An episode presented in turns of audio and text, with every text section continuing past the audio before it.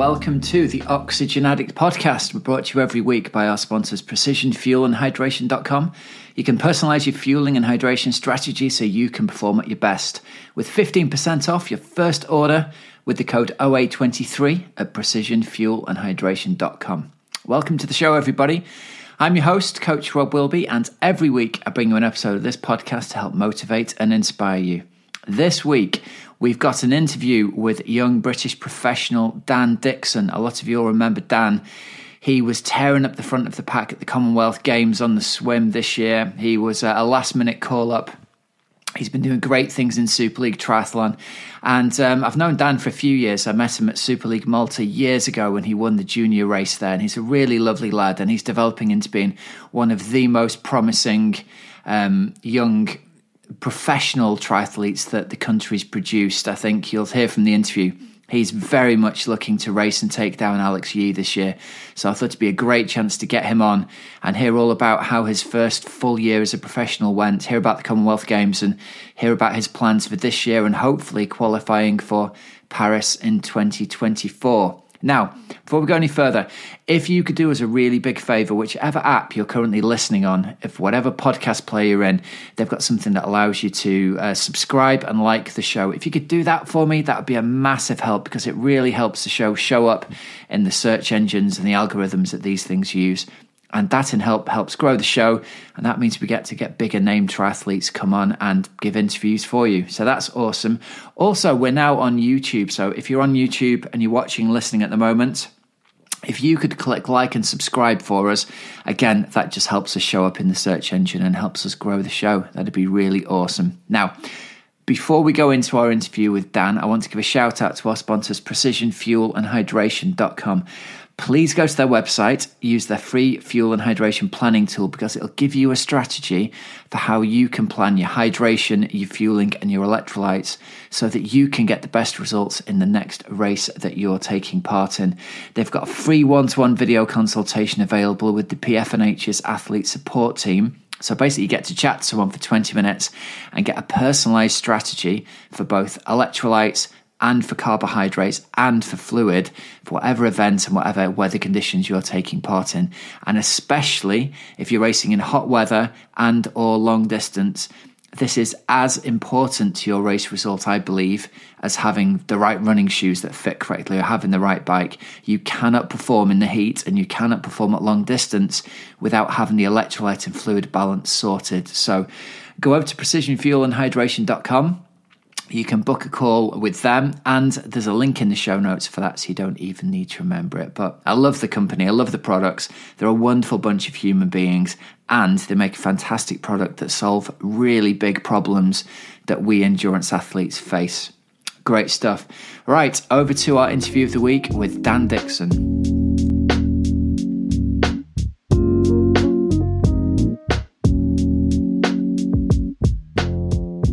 Very pleased to welcome back onto the show Dan Dixon, joining us all the way from Tucson, Arizona. Is that correct this morning? Yeah, yeah, that's that's correct. Straight out of bed and uh, yeah, from sunny Arizona. Love it. It's uh, it's nice to get a chance to see the sun in the background when you showed me there, mate. It looks like you've got a nice little training environment, and that's a good place to kick off the interview, really, because I think a lot of people are quite surprised to see that you've managed to make such a big jump and get yourself over to America and get involved with coach Ryan Bolton and what sounds like a very, you know, a very professional setup over there. So let's start by talking about that then. Yeah, um, yeah. Tell us about the situation out in Arizona.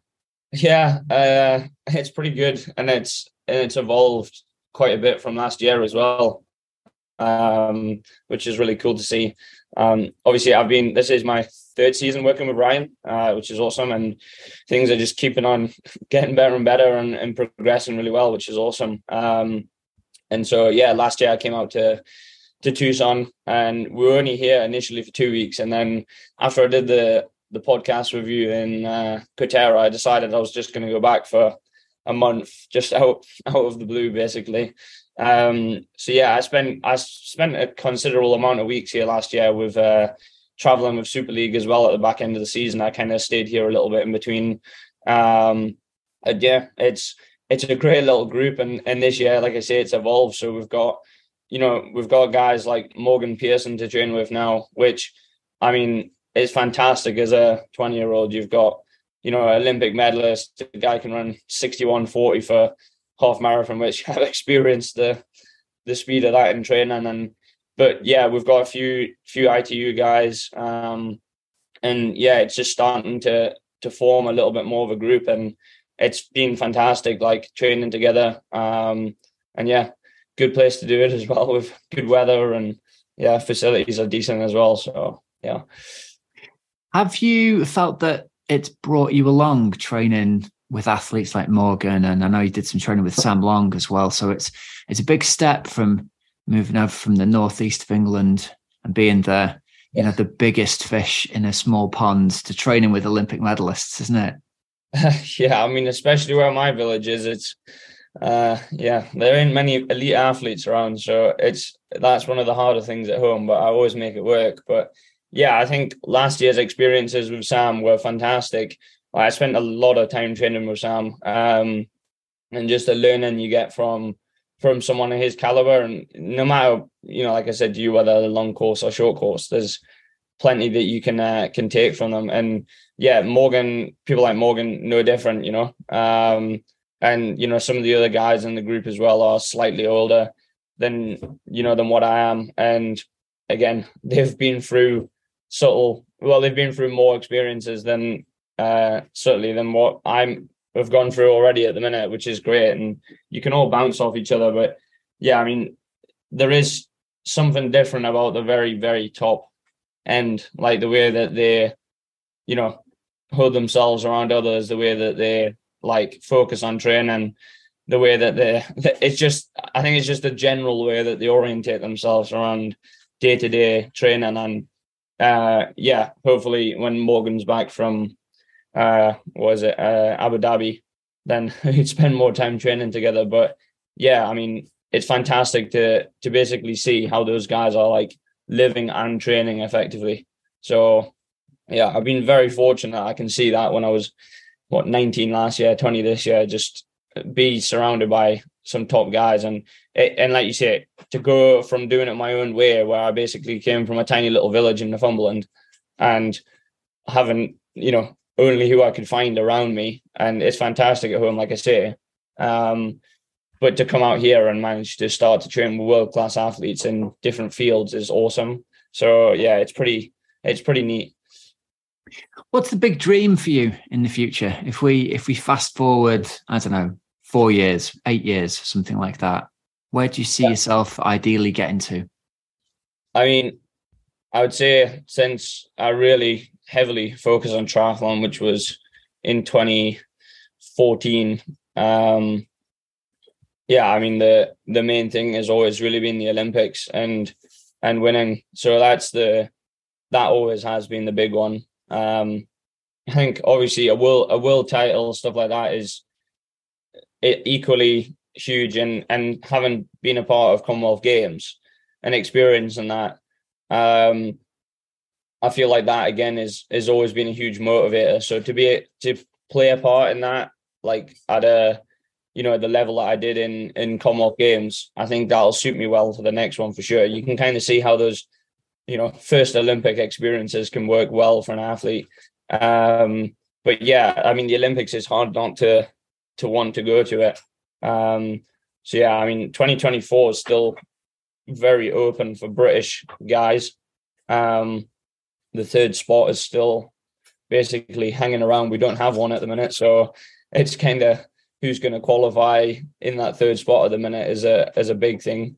Um, but yeah, I mean, there's there's plenty of chase in the sport, and as I said to you last time, I'm pretty ambitious, as you know, and I've already tried uh, the half Ironman, and yeah, I mean, after 2024, I certainly will get in the mix with um, yeah, a bit of PTO and probably a bit of half Ironman. I'll leave the Ironman for a little bit, but again, the Ironman something that I want to do as well.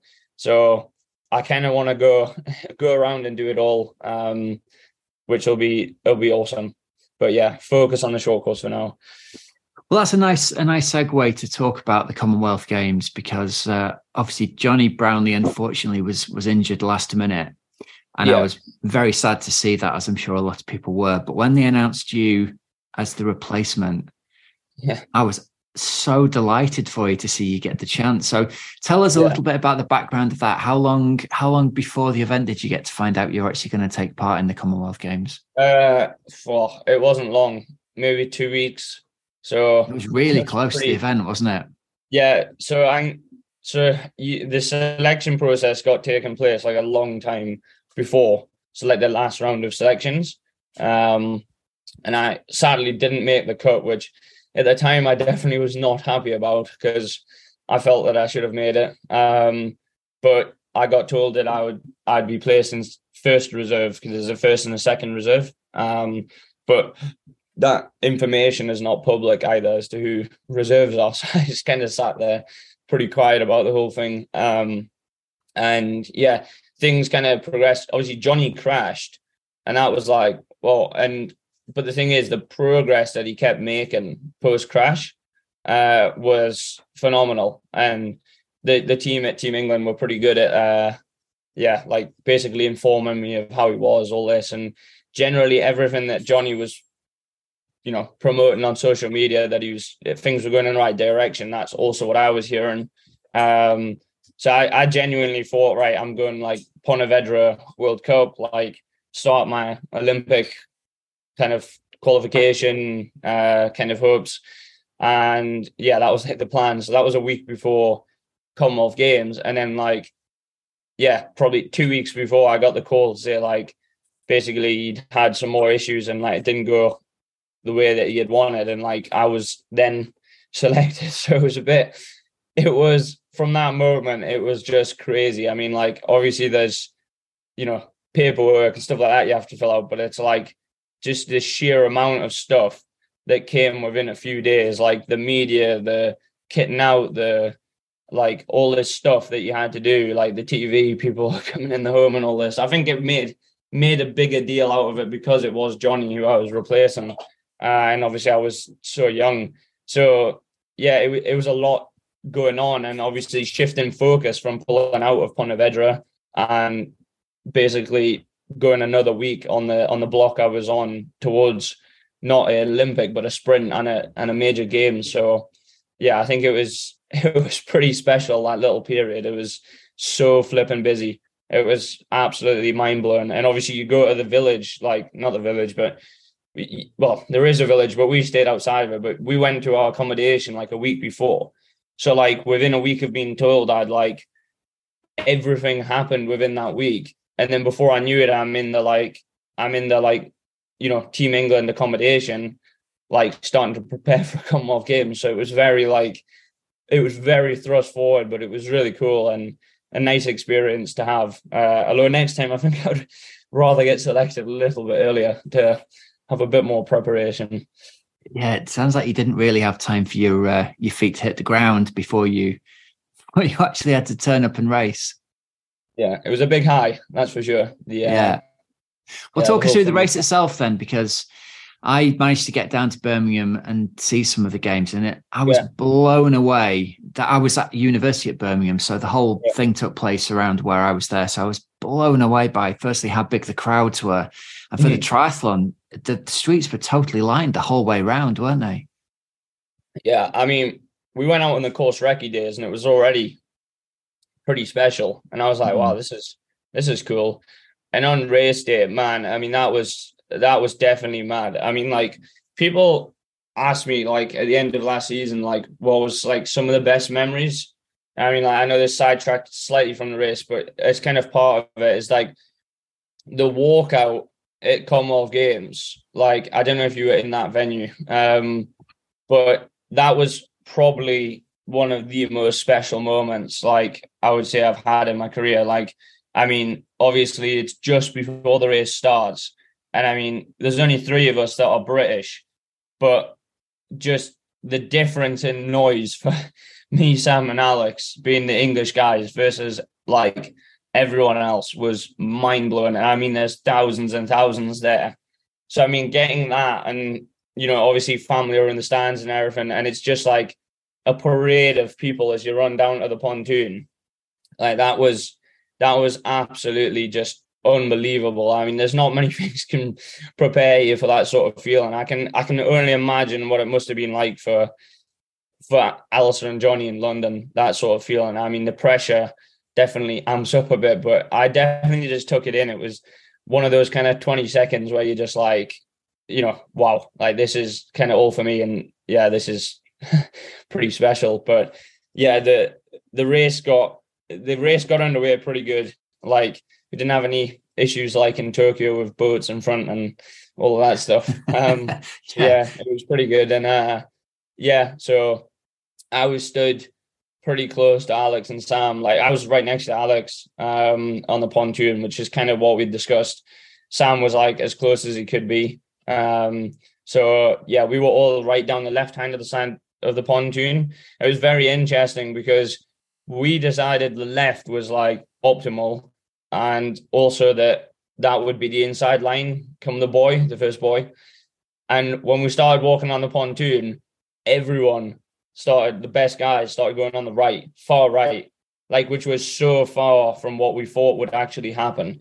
So like the the best case was that one of us could stand next to Alex, and we basically nearly got two of us next to Alex.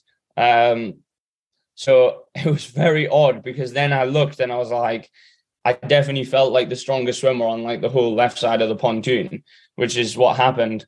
Um, and yeah, it created an interesting dynamic because, as you know, the race got underway and it basically spearheaded into two. And I'm on the left, and then you got like Matt Hauser on the right. So we were just like closing in on the first buoy together. Um, Alex sadly just missed the feet, but he kind of he was within that train um, with Sam. Uh, and yeah, I mean that swim definitely one of the fastest swims I've ever done. Like it was really on. And I think I would hope to think that it was an honest course as well. But yeah, we were swimming like 67s or something.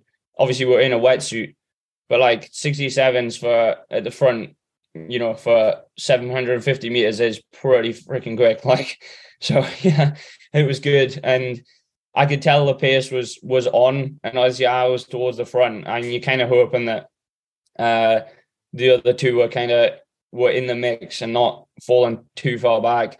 But yeah, generally I just sat in towards the front four uh, and got stuck in. And I mean, it's a pretty cool feeling to be at the front, kind of spearheading a, a race like that, especially being so young. It was just awesome experience and getting out of the water first as well. I mean, same feeling as uh as the walk on, you know, like coming out first English guy in about fourth, like that was awesome, like running into the bikes and stuff. And the amount of support you got was just mega. Um, I think you could definitely hear when Alex was coming because the cheers were even louder. But um, yeah, we uh, basically there. I mean, the the little break got away. Um, I definitely wouldn't have been allowed to get in the break anyway. Um, so we waited for like basically the main pack established. Um, and then therefore it was basically just a chase because similar to the confusion of what happened on the pontoon, that was a little bit of a surprise for us. Um, the other big surprise was the fact that Hayden was up the road, um, which was not good. Uh, so basically, the the chase pack had to work exceptionally hard. Um, and Sam did a fantastic job uh, of kind of taking the bike after it. I'd taken a pretty good chunk of the swim. Um, and yeah, I mean, we did really well wanting to get caught, that's for sure. So it was pretty good. And I think as well, like that, that course worked well for a small pack. But mm. in the group, it was so sketchy. Like, you know, the corners, some of the corners, I mean, like you're touching wheels and stuff. It was really, really tight. And it was looking back, it makes me smile, but I'm like, in the moment, you're in a major games and you're touching wheels and stuff, and you're like, this is not, you know, I'd rather be a bit cleaner. Um, and yeah, I mean, it was all just part of it, but that little segment going in, like dead turning in front of all the crowd again, I mean, absolutely awesome. But like you said, the streets just lined, man, absolutely lined. And yeah, I mean, coming in on the last lap, we, I think, mitigated the gap to the to the break reasonably well, which was good. Um, and yeah, I mean, going on to the run, you kind of thought surely it can't get any better than the than the bike. And I mean, the run was mad. I mean, that first section, you're obviously running out of transition. It goes quiet for like a couple hundred meters, and then you start the downhill section, which is exactly the same as the as the road relays, uh, the English road relays. And man, like that downhill section and the uphill, just like thousands and thousands of people again. And yeah, just really, really unique. And I think I started taking it all in. I had a much better run than I did bike. Um, but yeah, I was pretty pleased. I mean, I was fighting for top 10 most of the way, which I was pretty happy with in the grand scheme of things. Um, and yeah, I mean, to finish, I was 12th in the end. Like to finish 12th, I mean, you know, again, similar feeling. You're coming in, your family in the stands, you know, the team's done fantastic. Like it was just, it was just such a good day. And I think the weather played a, played a nice part that day as well for the opening of the games. And yeah, I mean, you know, the race was the race was absolutely fantastic. And I think what's interesting is like just like people around the race as well were so good as well. So it was just this double whammy of like such a fun race, so good. But you had so much spectating going on. You had family, you had it was just like unbelievable, you know. And I think as well as that amplified effect of the fact that it's first one of the games and you obviously got family and friends and stuff who watch because as you know like triathlons it's definitely a growing sport but it's still relatively small in comparison to some sports. But the fact that it was like first event of the games like everyone knows what commonwealth games are. So like they'll tune in and watch first event of the games and people really you could see they were getting behind you at home you know? I think for all three of us um racing so yeah, I mean, the experience was so cool. I mean, it's probably the first time I've gone through it like that for a while. But yeah, I mean, it's hard to include everything without taking you on an hour long hour long chat. But it, it was it was really special. It was really really special to be a part of. Um, and like say, I mean, I was equally excited to get the opportunity. Um, yeah, it was it was cool definitely cool. So here's a here's a potentially difficult question for you. Obviously, Alex Yee, amazing athlete, mm. teammate of yours at the Commonwealth Games. Yeah, you have to beat him one day if you're going yeah. to get the top step on the Olympics. There's no way around it, is there? He's he's a good friend and he's also now a super competitor as well. Yeah, yeah. So, talk me through what goes through your head then. I know you're still very young, but obviously you're extremely keen to get the big wins. Mm. What what are the tactics going through your head looking to 2024 and thinking, I mean, how would it work? Would you have to be Alex's teammate? Would there be team orders? Would you be free reign to race? Yeah. Well, the, the whole team orders thing's an interesting one. Uh, yeah. I mean, how's that work, I?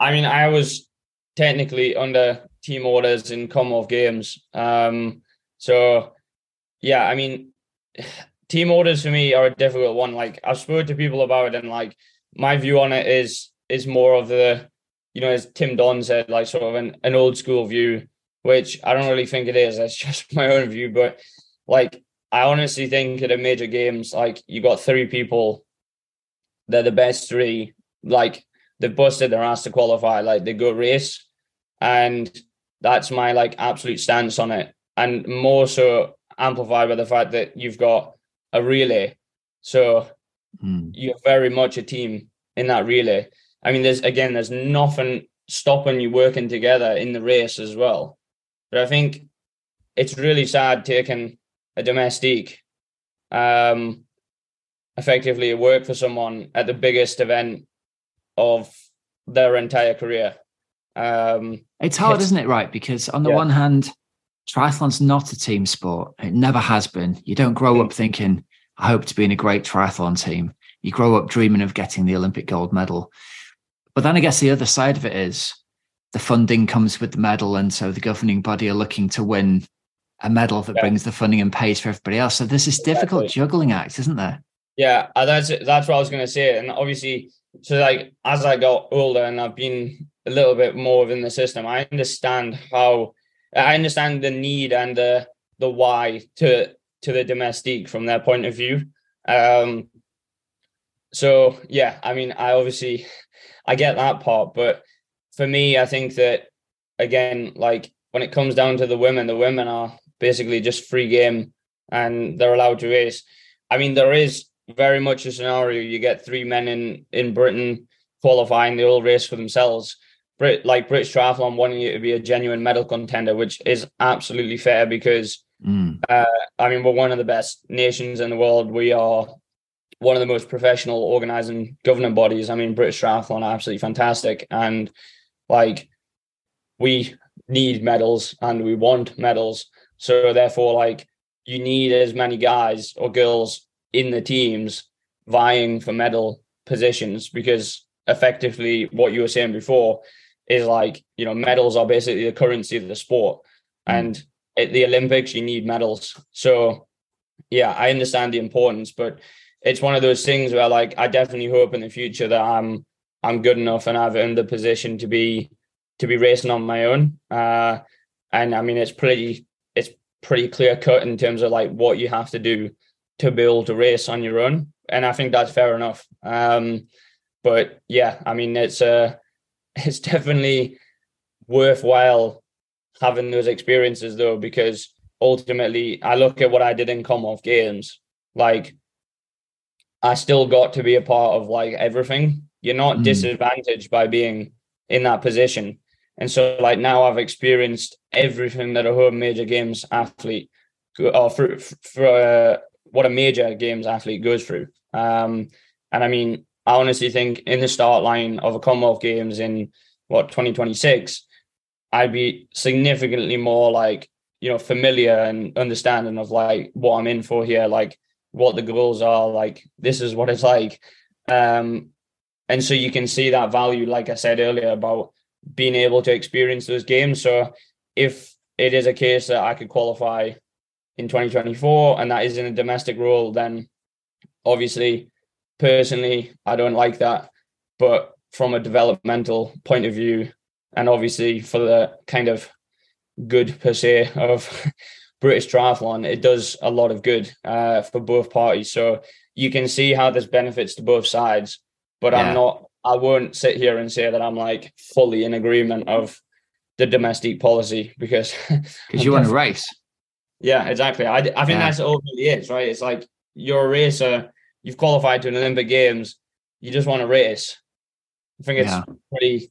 That's pretty clear from my point of view. Um, but did yeah, you have I, any sort of team orders at the Commonwealths this year? Was it your job to kind of not shepherd the swim exactly, but to go out hard and try and get in amongst the mix and give the boys behind a bit of an easier swim? Yeah, I mean, effectively, I think. I mean, I was in very good swim form. Uh, there was definitely more talk about how we would use the bike um, to basically mitigate any attacks and probably bring back a break. Like we said, the the scenario that Hayden was up the road was definitely not in the in the book of tricks that were coming out. So obviously there's a lot of discussion pre-event and that was obviously a surprise, I would say for probably everyone and everyone watching. But you know, he did fantastic on the day. I think from my point of view, I was like, I felt I could probably give the best value in the swim in terms of like, you know, dragging along, especially in the scenario that happened. You had two two spearheads, so like I was then leading one spearhead, so I was then the front of the train, trying to swim next to the train that had Hayden and that had Matt Hauser and that had all these top guys in. So like I think that probably played a lot of value because if we were much slower, we would have got probably mid pack around the first buoy. Um, so I think in the end, I managed to play quite a good value there. But it's it's tricky in the swim because it's like you can't just be like, oh, just latch on and you're talking to each other and like, oh, just stay on or whatever. Like you've just got to know to get on those feet. And I think Alex and Sam were pretty good at, at doing that. Um, and like I say, on the bike, I I definitely like I I me and there me and Sam were there basically just to like try and raz the bike as hard as possible. Like just go for it. Like I say, I mean, I did not have the legs at all on the on the bike. I don't know if that's because I just needed to recover after the swim. The swim was really on. And I was probably kicking a bit much than I needed to, especially to that first buoy. It was very, very quick. Um, but yeah, effectively the team orders were were to like, yeah, domestique Alex pull hard on the bike and make it hard. But I mean, Alex is pretty phenomenal in the fact that like he's not he's not wanting to just sit in the pack and do nothing. Like he wants to also work. So it's not a case of like we were there to like just send it on the front. You know, he, he is very much akin to a Jonny or an Alistair, where like, you know, even when they had domestiques, they also pulled just as hard, if not harder. So yeah, I think it kind of you you've got to work as a team still. Like it's not like a domestique's just going to be like absolutely unbelievable, like a Filippo Ganna and just sit on the front and pull it back a break. Still takes teamwork. So it worked really, really well. And like I say, I mean, Sam did a absolutely phenomenal job on the bike. He was he was exceptional. Um, I mean, I'm hoping I could do at least a good enough job on the swim, but um, ultimately it worked. It worked well in the end, you know. Um, but like I say, yeah, we were we were under both of us were there to domestique, and uh, yeah, I mean that was like I say, it came as a bit of a shock to me, but it was, you know, at the end of the day, it, it is what it is, and still got to race a Commonwealth Games, which I think in hindsight was the was the cool thing for me.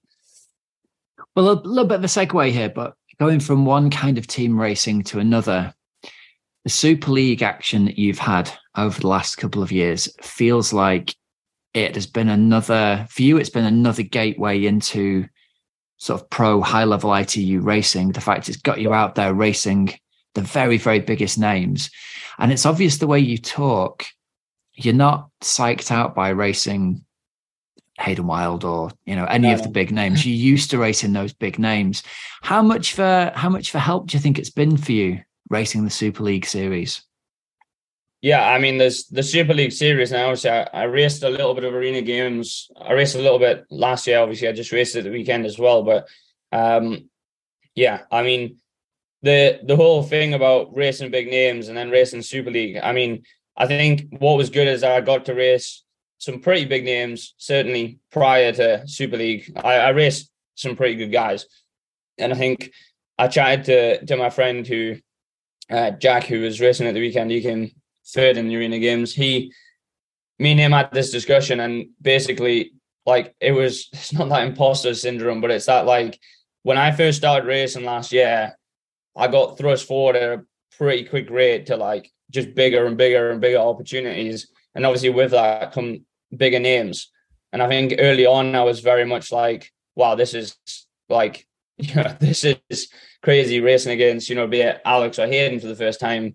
Um, but the odd thing is I never got the chance to like really like keep you couldn't really be like a fan anymore. Like suddenly you were very much a competitor or even a friend or whatever, but like you you're very much competing against them. And it was very odd that transition of like there was no more being like the kind of fan. Like I definitely still, you know, it's inspiring what some of these top guys do, but suddenly you have to race them. So obviously you look at them in a different way. And it was definitely like an adjustment period there earlier in the season. But racing Super League was really good because there was plenty of names. But once you got a couple races in, then you get very familiar with it. And I think everyone always tells you this, and until you're actually in it, you you don't kind of click with it until you're kind of in it. I would say is that like you know everyone's like human or whatever. Like what you realize is is like around the races, like the training that you do with them, the you know going to coffee shops with them, all of that. Like they're just like normal people like you, and they're just like having a good time and and doing triathlon. It's just like some of them might be exceptionally good at triathlon. Um, but yeah, they they're effectively no different to you and they're all living this kind of crazy lifestyle so in yeah in terms of like names and racing the big ones i think it was fantastic to like to basically just teach you to like be surrounded by those top class guys but not not be worried about them uh and i was very much in the mix with them at different races and it was cool to be able to like have those standout performances where i could like be at the pointy end and pushing hard with the top guys. And obviously it's pretty motivating, especially when you look back at that and you think like, yeah, that was that was last year. Like, what can I do this year?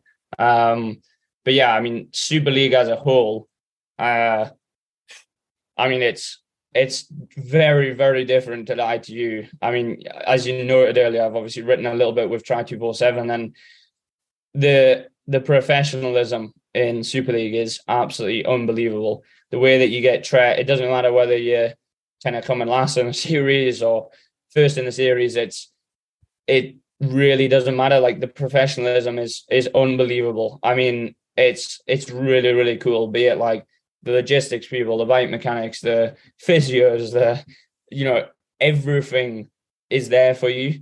And all you have to do is race. And that whole series, I think, was just so instrumental last year in terms of like from a development point of view for sure, because I learned how to like deal with heavy, heavy travel. Maybe I did well, I may have not learned at the time, but I've certainly learned from it. Um, you know, dealing with heavy travel, like dealing with a big competition, you know, dealing with ultimately what is like big money for a 20 year old. Like it's odd having to have that, like the money for the first time is actually big and and it's interesting what that can do to like different athletes uh, when they first experience it. So the whole experience was just unreal. Uh, and I think it's yeah, the arena games at the weekend were awesome. Seems to have stepped up again from from last year in terms of the event. And I have no doubt that the championship series will probably be even better again this year. So they they really are like pioneering the way that the sport goes. I mean, having been a part of plenty of it now, there's there's very few things that they do wrong, if if at all. Um, which is probably why it makes great racing and great opportunities for for athletes and and great kind of following and spectating for for people around it. You know as a, a young man sort of trying to make a living as a professional, mm-hmm. I think the big difference between speaking to you now and speaking to you a year ago, there was an air back then almost of, and I don't mean this in a, in a bad way, but almost like you were like traveling the world for a year. It's a year out and I get to go training and racing in these places. And this is amazing.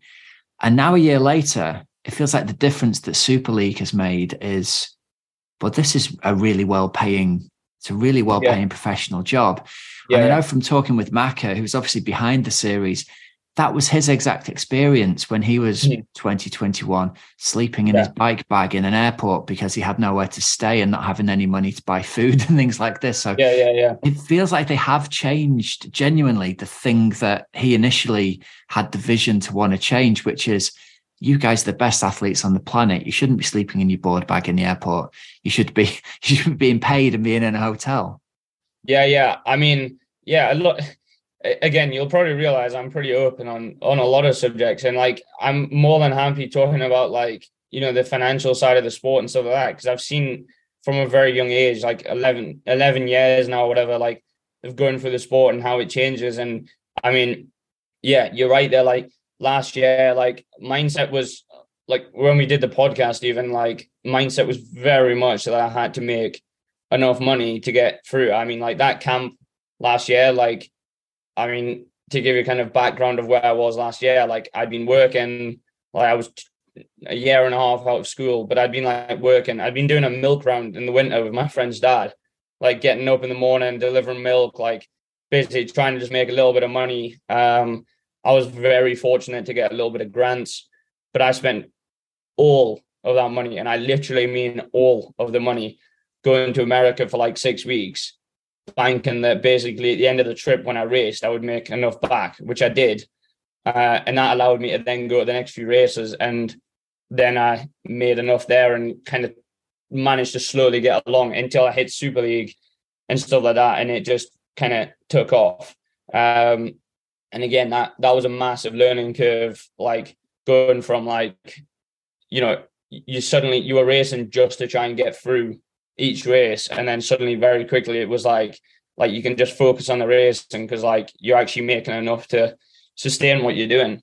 Um so that was definitely pretty cool. But yeah i mean a year on it's not exactly like i'm balling but it's uh yeah it's definitely a better financial situation where like I'm not really going to my parents as much and stuff like that, which like as a 20 year old guy to be traveling around the world racing and pretty much self-sustaining it is is really really cool uh, and it's getting to the point where I can just about get by, which on that lifestyle is is amazing. Like the step from last year to this year, from a professional point of view, is huge, and I think that as you're pointing out, like Super League played a massive part in that, like absolutely huge because like obviously there's the money you make from that, but it's then the connections you make, the you know the fact that like other people get interested and all of this, like it, it's just like a hub for like I think professional development as well, more so for a young guy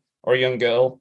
Because uh, I mean, the top guys and top girls, they're like you know really racking it in. that you know, everyone's happy, like the sponsors. It's like they're already at the top of the world. But when you're coming in as a 20 year old and you've got like you know still just you know reasonable results, but only half a season of senior racing, to then go in and start to like establish yourself a little bit, have a couple good results, like you know the the then financial implication of that is huge. And like you say, like we put in a hell of a lot of work as triathletes. So to be able to kind of just be like rewarded, probably even fairly, you would say, for how much you actually put in it's really really cool. I mean, like it was ten years of making nothing for me until last year because obviously I was a junior. So it was definitely very very unique first year to have all those experiences. But what they're doing is absolutely awesome, and it's I think it's given people a real like living. Uh, and in the ITU, obviously the ITU is uh, I think they've increased their prize purse by something like 17.5% for this year, which is huge in World Series racing and it's going to be distributed lower. Uh, it's going to be distributed further down, uh, probably less overall money, but generally that's positive for the sport as well. And whether or not that's been slightly pushed from Super League in terms of like, oh, you know, that's offering these opportunities. Maybe we need to start because if you're a guy coming, you know, or a girl coming top 15 in World Series, like you barely would be making it along if you didn't have many sponsors. But if they're paying all the way down to top 30, it means that you've got guys who can then start to tick along at top 30 level. And then the guys who are around top 15 can start to like progress a bit more as well. And I think the whole thing is fantastic for the sport, but Super League are taking it in a different direction. Uh, there's nothing quite like it at the minute, really, other than PTO in the long course. So, what's the rest of the season look like for you as you project forwards and look at what you've got planned? I want you to take me to the end of this season and look back, and and if everything goes perfectly, what will your uh, what will your result sheet look like? Uh, pretty good.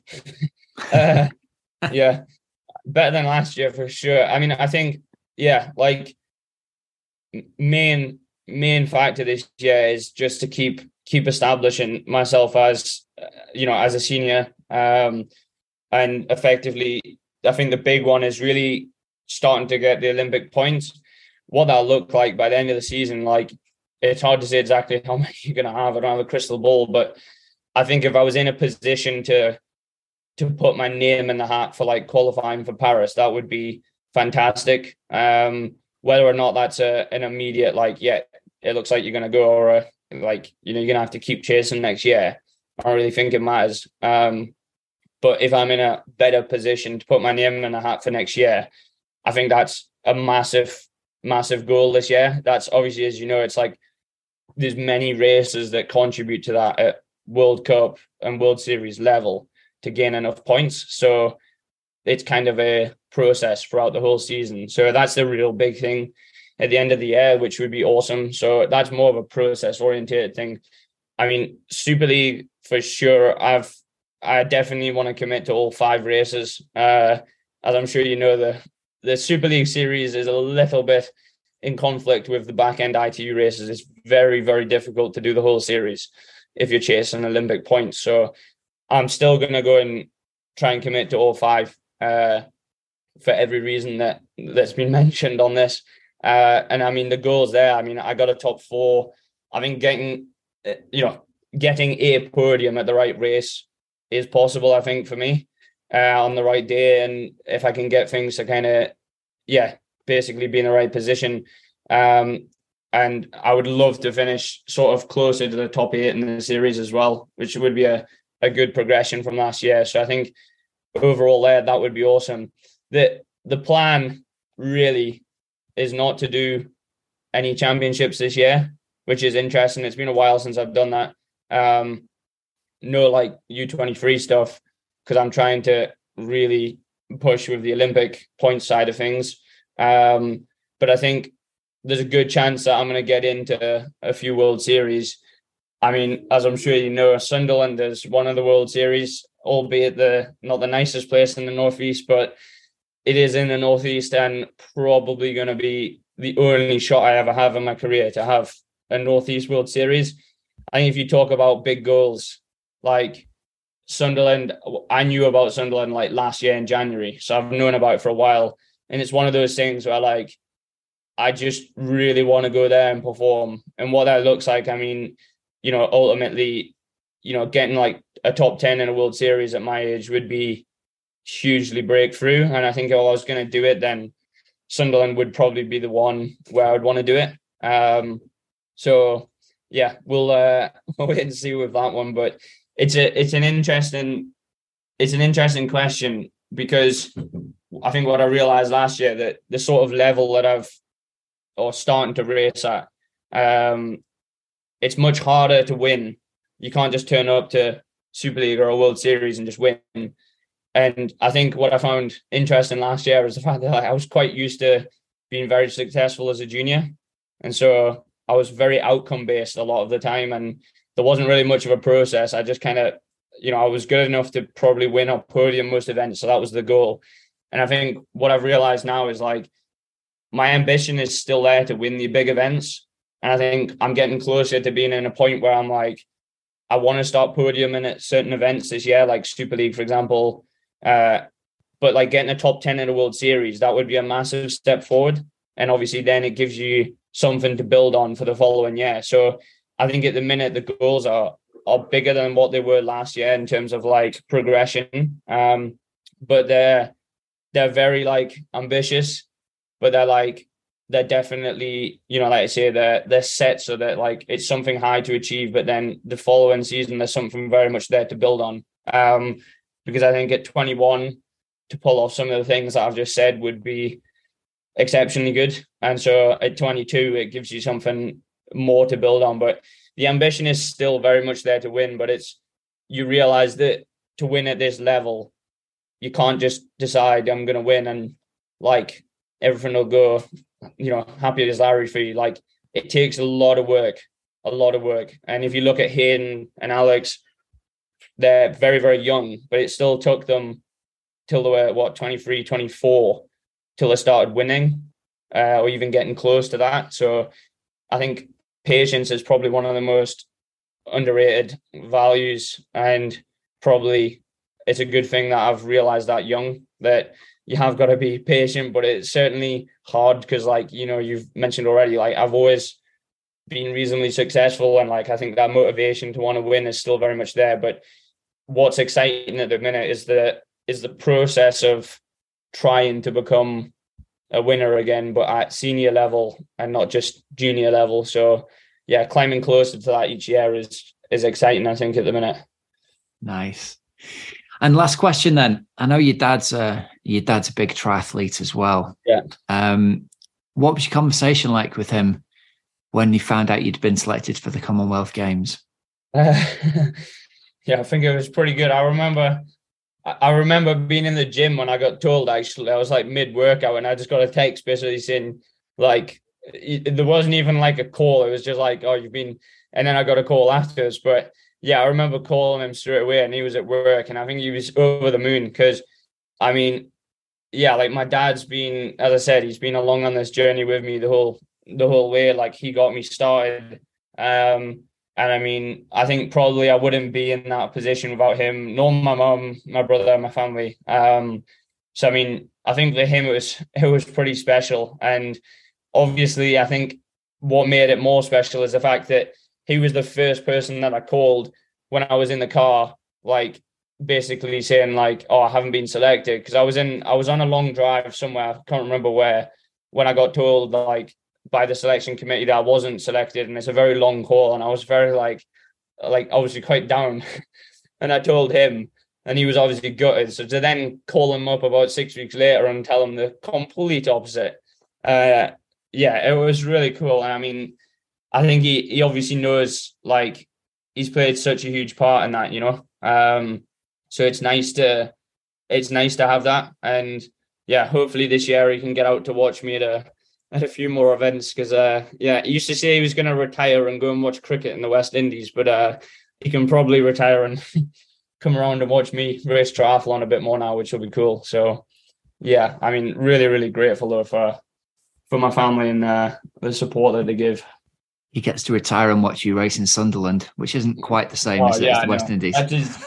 just just down the work, just down the road from where he works. I'm sure he'll you'll love that. You can never get away from the place. So yeah, but no, I mean, hopefully at some point you can get further away from Sunderland and uh, and maybe to one of the nice locations. But yeah, I mean, it's it's it's pretty special having climbed that whole journey from when I was, you know, what nine, ten years old, and him helping me out and going to warm ups on events and stuff like that, and then to the point where like you know he's in the stands watching me warm up for a Commonwealth Games, like it's it's amazing. And you know, as I said before, like this year is very much process oriented, and you know, the whole journey up to this point has been a big process. You know, so it's pretty. It, was pretty cool to be fair for for everyone. I think. Nice. All right. Well, listen, Dan, you've been very generous with your time. I know you've uh, you've got to get kitted out and get off training now. So enjoy yeah, your yeah. day out. Thank you very much for joining us to give us an no update worries. on how things are going. And we we wish you all the best. Before we go, if people want to find out more about you, where can they go? Instagram, YouTube, all that kind of stuff. Yeah, um, my Instagram's Daniel Dixon underscore try, uh, and I do actually have a YouTube now, but uh, it's Daniel Dixon. Uh, it'll just be like Daniel Dixon Pro Triathlete or something uh, on YouTube. But uh, yeah, the YouTube's definitely something that's developing still. But once I'm at home, it's easier to do because that's where the guy who works with me is. But um, yeah, anyone can uh, can follow along and yeah, see what happens this year. Brilliant. Listen, all the best, mate. I hope this season goes really, really well for you. Thank you very much.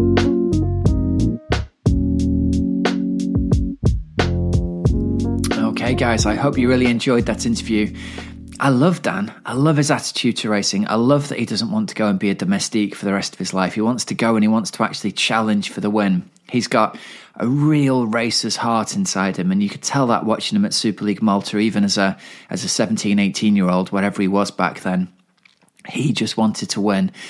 And I think he's getting some really good advice by being told that patience is the most important thing that you can learn as a young pro. You're not going to win all the time, having won all the time as a junior, but learning to learn the sort of the racecraft part of it, I think will stand him in really good stead.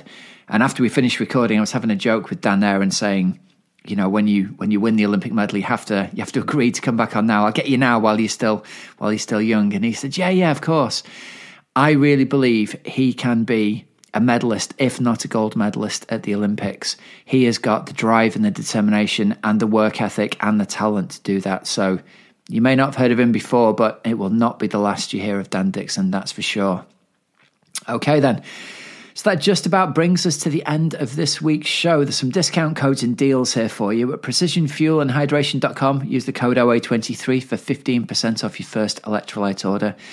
If you're looking for triathlon coaching or endurance coaching of any sort for the coming season, you can go and visit teamoxygenaddict.com. I believe we've got the most comprehensive endurance sports coaching program for busy age groupers and we've got the nicest age group triathletes in the world as part of our community. I'm not just saying that, they are such a great bunch of people to hang out with and get advice from, and just generally talk about the sports you're passionate about.